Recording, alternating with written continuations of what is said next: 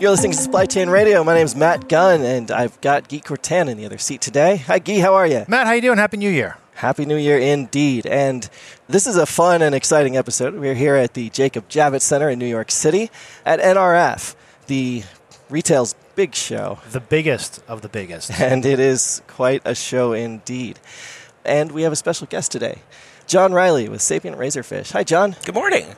Welcome to the show. Thanks so much for having me. It's great to be here. Yeah, we're thrilled to have you with us. And We'll see how happy you are after the show. right, Indeed, yeah, no, no indeed. promises where we're going here, but uh, It'll be a journey. We'll that's enjoy it. right. Yeah. We're all in this together. So tell us a little bit about your background and, and sort of your role at Sapient Razorfish and Okay. your background getting to where you are today. All right, so I'm VP of Commerce at Sapient Razorfish, and I've been in e-commerce since really before we called it e-commerce, about 25 years now.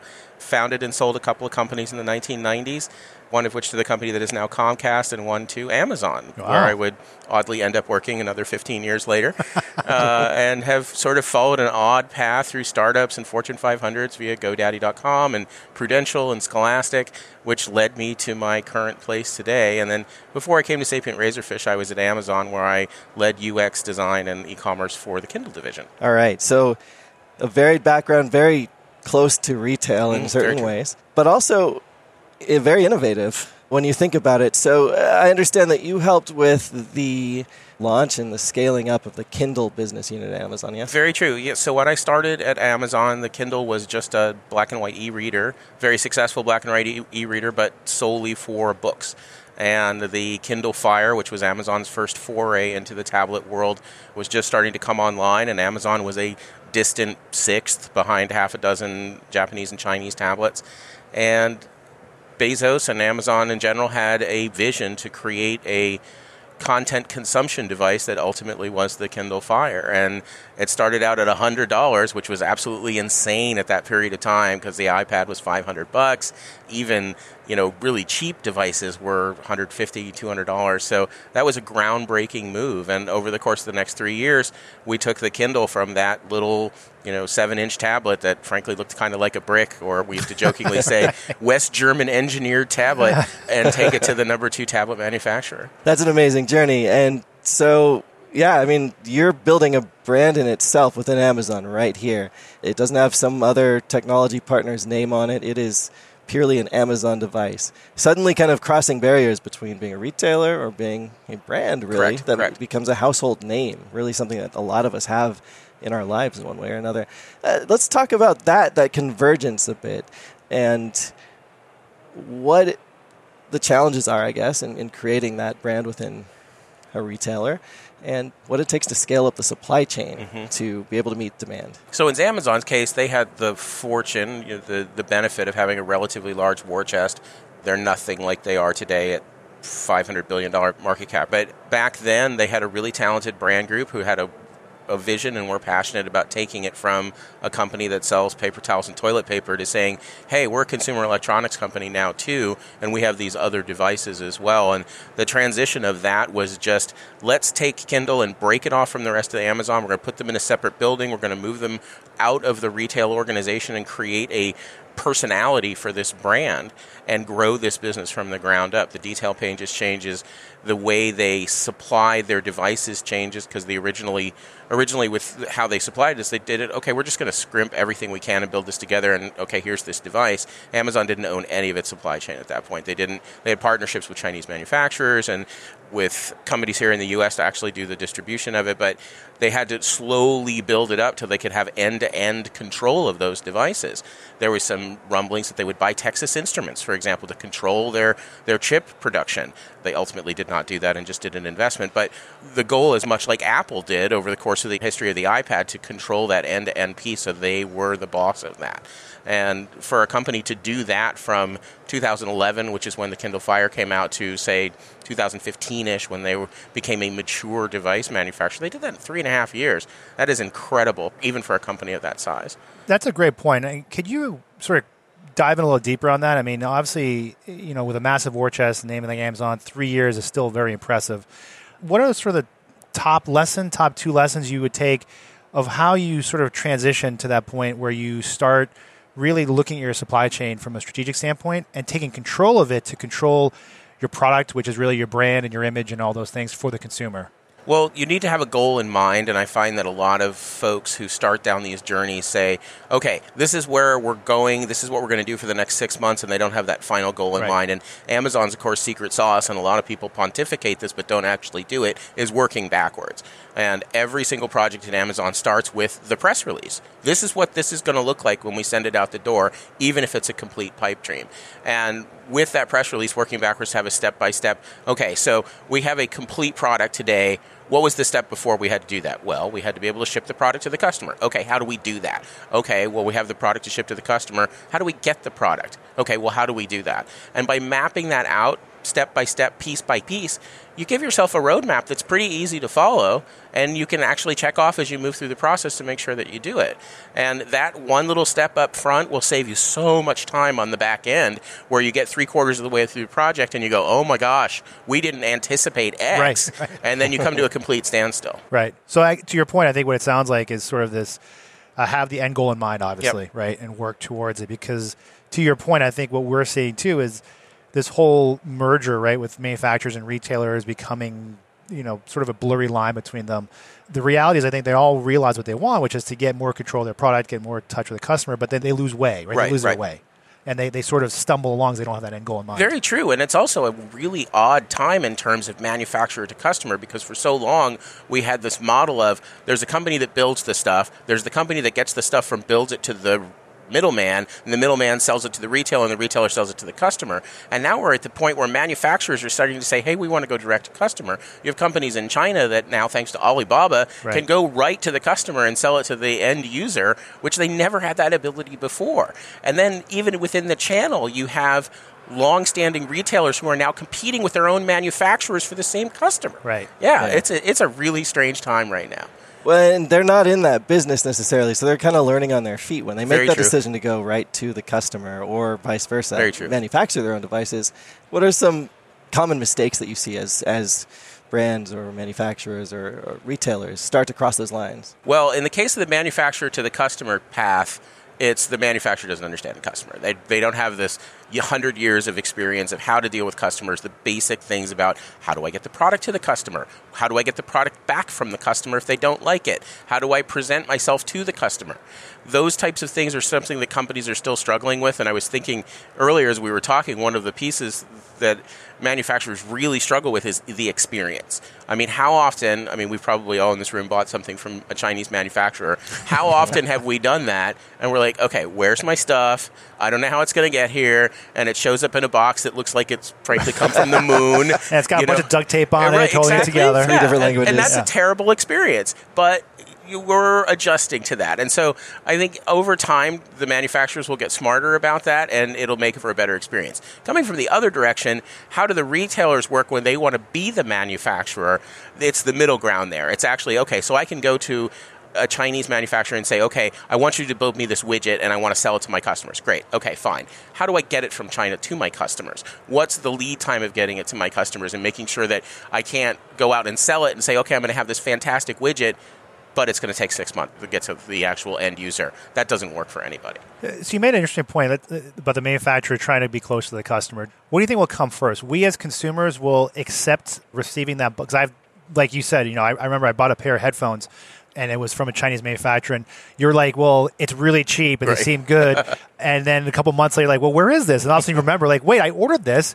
It finally shows up. It's got that duct tape all over. The box is kind of bent. You open it up, and lo and behold, it doesn't work properly. So now you're like, I got to resend this back, and then you Uh-huh. don't know where to send it, and et cetera, et cetera. But so, what do you think comes first? We as consumers willing to accept that experience for a lower price, or the manufacturer saying, you know what, that's unacceptable. We're going to up our game and make sure that when Guy orders those headphones, he can track it. The box is more solid, things like that. I think it's probably a little bit of both. It's a frog and water type conversation, and that's where I was saying is we're in an interesting cusp period where consumers have a appetite for inexpensive devices and they're okay with that. You know, that's the success of wish.com and you know, that's a little bit of like a you buy something from Wish and you forget about it because you pay eight bucks for it and it shows up three and a half months later. You have this thing from the post office with from Post China and you're like, Right. what the heck is this? And it's like a birthday present. Right. You're like, It's a surprise." yay!" Right. And then you put the headphones on and they speak Chinese and Right. you can't figure out how to use them.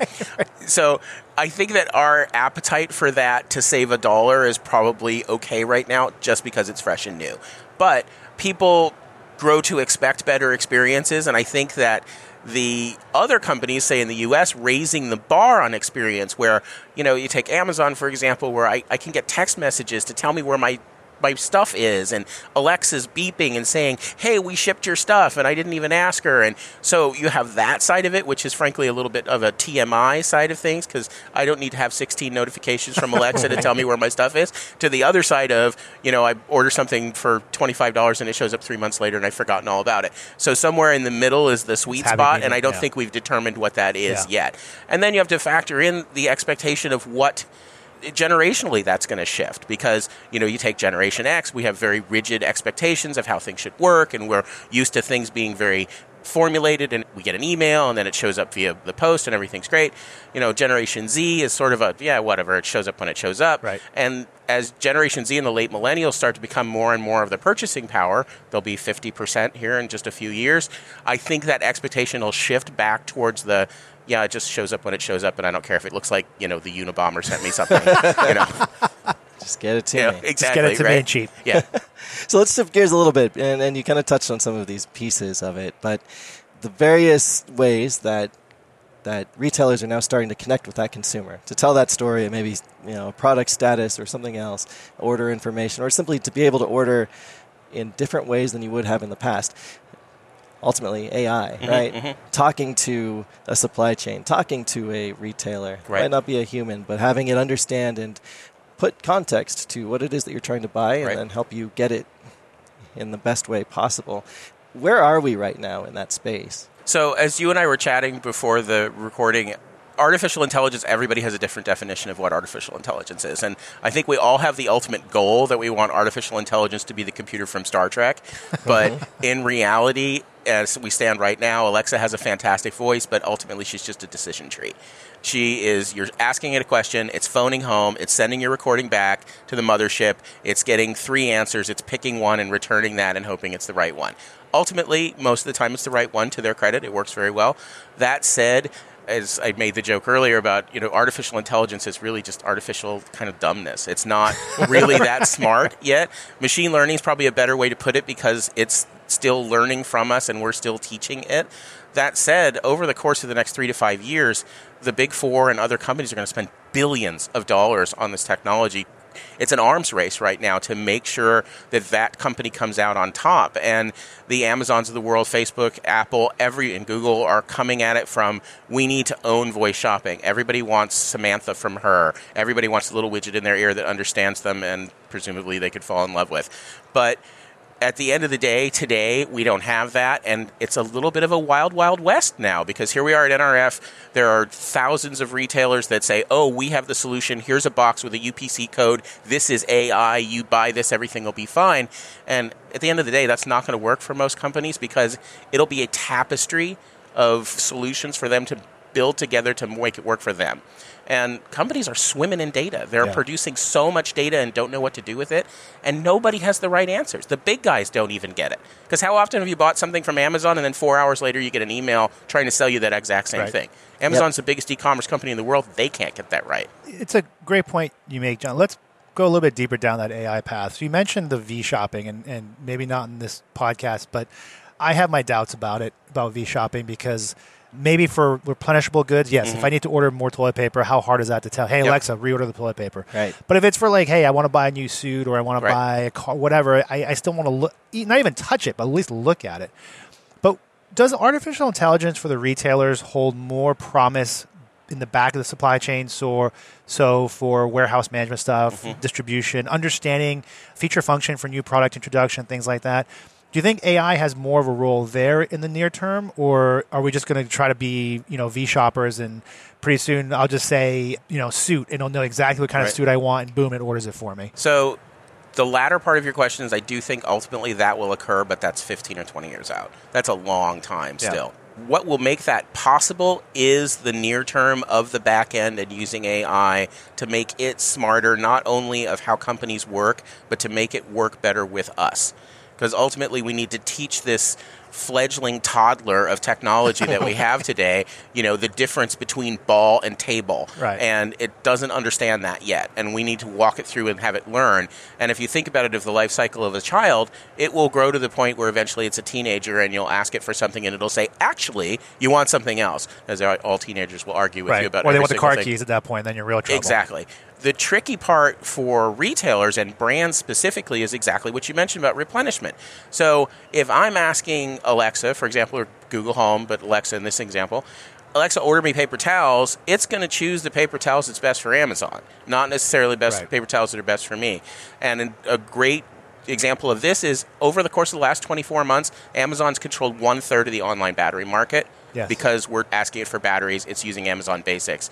So as retailers can get smarter about that, and if they have an opportunity with private label, and you can build that sort of empire as Amazon's starting to do, and say, hey, we can not only remove brand from the conversation and stick it to Duracell and Energizer, but we can sell our own stuff at the same time and increase our margins. Ultimately, you're owning more of that conversation just entirely. Yep. Okay, so we mentioned where the investment dollars are coming from in AI. It's from big four technology mm-hmm. companies, along with at a show like this, you see any number of startups or long existing vendors that are sort of pivoting into this Yep. world doing that. And so we're getting a lot of that sense that it's going to come from the space with technology, that that's going to drive the future. What are retailers or, or brands to do to line themselves up for this future, to be able to be visible, to be relevant, I guess, as more people turn to these different ways of searching for a product? So there's no real silver bullet for all brands and retailers, and we're going to see over the course of the next few years a segmentation start to develop between whether you are a brand or a retailer, the size of what you are, how much money you have to spend, and that's as I sort of alluded to earlier with my comment about you know there's lots of retailers here who have boxes on the shelves and they say here this is AI. I sort of I feel bad for retailers who are medium-sized retailers who are going to come to these shows and buy something that ultimately doesn't work for them. There's going to be a lot of investment dollars, a lot of money changing hands that doesn't necessarily need to change hands yet.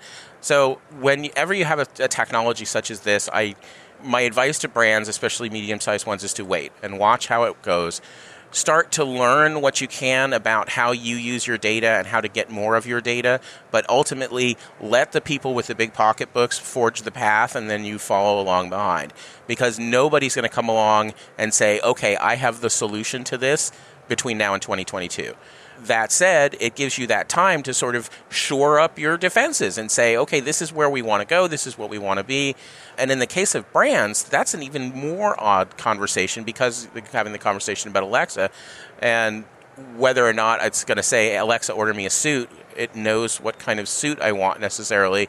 And there will likely always be a place for brands, but the competition for that place of being the brand and that channel is going to become even greater.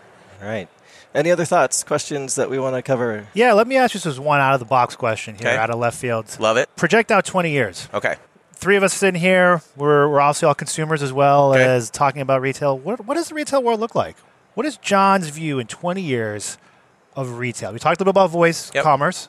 What else is there? So let's just set the stage for that. We're talking about 2038.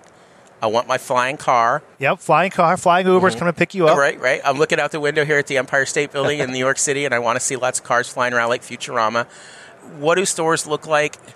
I think there will always be a place for the bespoke retailer where I go and I talk to another human being and we discuss a product. And that expertise will always be needed. However, I do think there will be a lot more of the sort of the Jetsons model of retail where I have a screen in my house and I tell whatever the fancy name for the computer, Rosie, I think was right. That was Jetsons. No, that was the maid. That was But the maid. That was the maid. But the point being that you know I order something and it shows up in a tube and I don't think anything about it. I think that will be that will be commonplace. And then you know since we're talking about the future and possibilities that we may not have harnessed yet, you have to stop and consider: in 20 years, will we have gotten a firm hand on 3D printing? Will we be yes. manufacturing goods on demand for things like that? And I think the answer to that is yes. Today, 3D printing is really just a hobby for all intents and purposes. But by that point, will we be able to say, okay, here's a pile of seawater, turn this into a product that I want? That'd I be wouldn't pretty say cool, that. right? I, I'm So not. do you, I'd do you think that's I not love that. Joe? Do you think, yeah, right? do you Yeah. think you think that's so in 2038? He said, is that going to be something where we're going to go to our local 3D manufacturing at the corner store that's going to do it for us, or are we going to have it in our homes? You know, I always use the analogy of the fax machine, right? In the past, remember when the faxes came out? Well, you'd go down to a home home office supply store, whatever, Right. and you'd use their fax machine because heaven forbid you'd have your own fax machine. Precisely. Right? They were Oh my $700, right? Yeah. All of a sudden, boom, we all had our fax machines, and now they're all gone. Yeah. so does that is that the same path as 3D printers? Maybe not the all gone part, but the 3D printers where hey, it starts out where maybe in 10 years we go down to local Staples and get our Legos printed, Right. and then 20 years, no, no, we just print them at home. Like you said, here's a bucket of sand, pour it in, boom, I get. and then you have that. So I think in that particular use case, what will probably occur is it'll be a shift of what a 3D printer is, much like you use the fax analogy. We have devices in our pockets we can make video calls with anyone around the Right. world. To be able to visualize that in 1998, we had a handle on Yeah. that. You know, we watched Star Trek and we can visualize that, but I don't think anybody truly had the idea that we would be able to do that. Yeah. So what we vi- envision today in 2018 is the equivalent of that old Nokia brick phone I have in my hand, and that's you know like okay, this thing's going to be awesome in 2038 when we actually get it hammered down. I think probably to the specifics of what you're discussing, we seem to be moving rapidly to another urban style revolution. You know, looking out over the windows here, I see all of these new apartment buildings here in New York. The millennial generation and, and Generation Z seems to have the same feeling of not as much interest in cars, not as much interest in homes. They're willing to live in buildings, so perhaps the building itself has that technology. cool. So- that would be very Very cool. cool. Yeah. So I could actually just go downstairs in the lobby and print something. And yeah, out. exactly. Well, you order it, and you know, in sort of the conspiracy theorist side of me, I wonder if, and I don't know this from, I didn't work in this division at Amazon, but I wonder if that's what Amazon's thinking with the lockers. Because you consider Amazon lockers being mm-hmm. put into places like Yeah. 7-Elevens and so forth. Is that the first foray of creating real estate where you know I need a window crank for a '78 Mazda and they can just print it for me and I can go pick it up? Maybe. I don't think that's too far because I think you know I just read the other day Amazon finally got their patent I think for mobile 3D printing. So why wouldn't they put a, a 3D printer next to the locker? And Correct. You know, Jon needs a crank for his Mazda, and Matt needs a new sole for his New Balance running shoes. And Yeah. boom, I print them all out, put them in the lockers, there and you pick right them there. up. And Amazon's they're looking towards that. They've of course also have the now a patent on printing clothes themselves. And ultimately, when Amazon came out with the camera for Alexa, that was my first thought of rather than it being a somewhat social aspect of oh look here's a shared of my outfits, it gives Alexa eyes because when I order something to be printed the camera knows that the couch behind me hasn't changed sizes, but I have. so when I say I'm a 48, right. right, they says I'm a 48 short, and they're like, yeah, Yeah, sure you are, buddy. and they send me a 52 short, and I'm not going to return it. Right. and and you know, it fits you save- perfectly, and you're like, wow. and that's going to save Amazon a lot of money Scary, the long isn't it? Yep. Everything becomes so much more personal all throughout the supply Yeah. chain. and that's what people yeah. want. Everybody, you know, we talked about personalization briefly earlier. Of people have a combination of they want retailers to know what they want, so they have to spend less Right. time actually doing it. And coming, I sound like a broken record, but this is something I'm pretty passionate about. Coming back to the generational shift, younger people are more willing to trade personal information to For personal- retailers for absolutely. convenience. And so as time goes on, retailers will be swimming in even more data and have more and more information about their customers that their customers will then expect to use to create awesome stuff for them.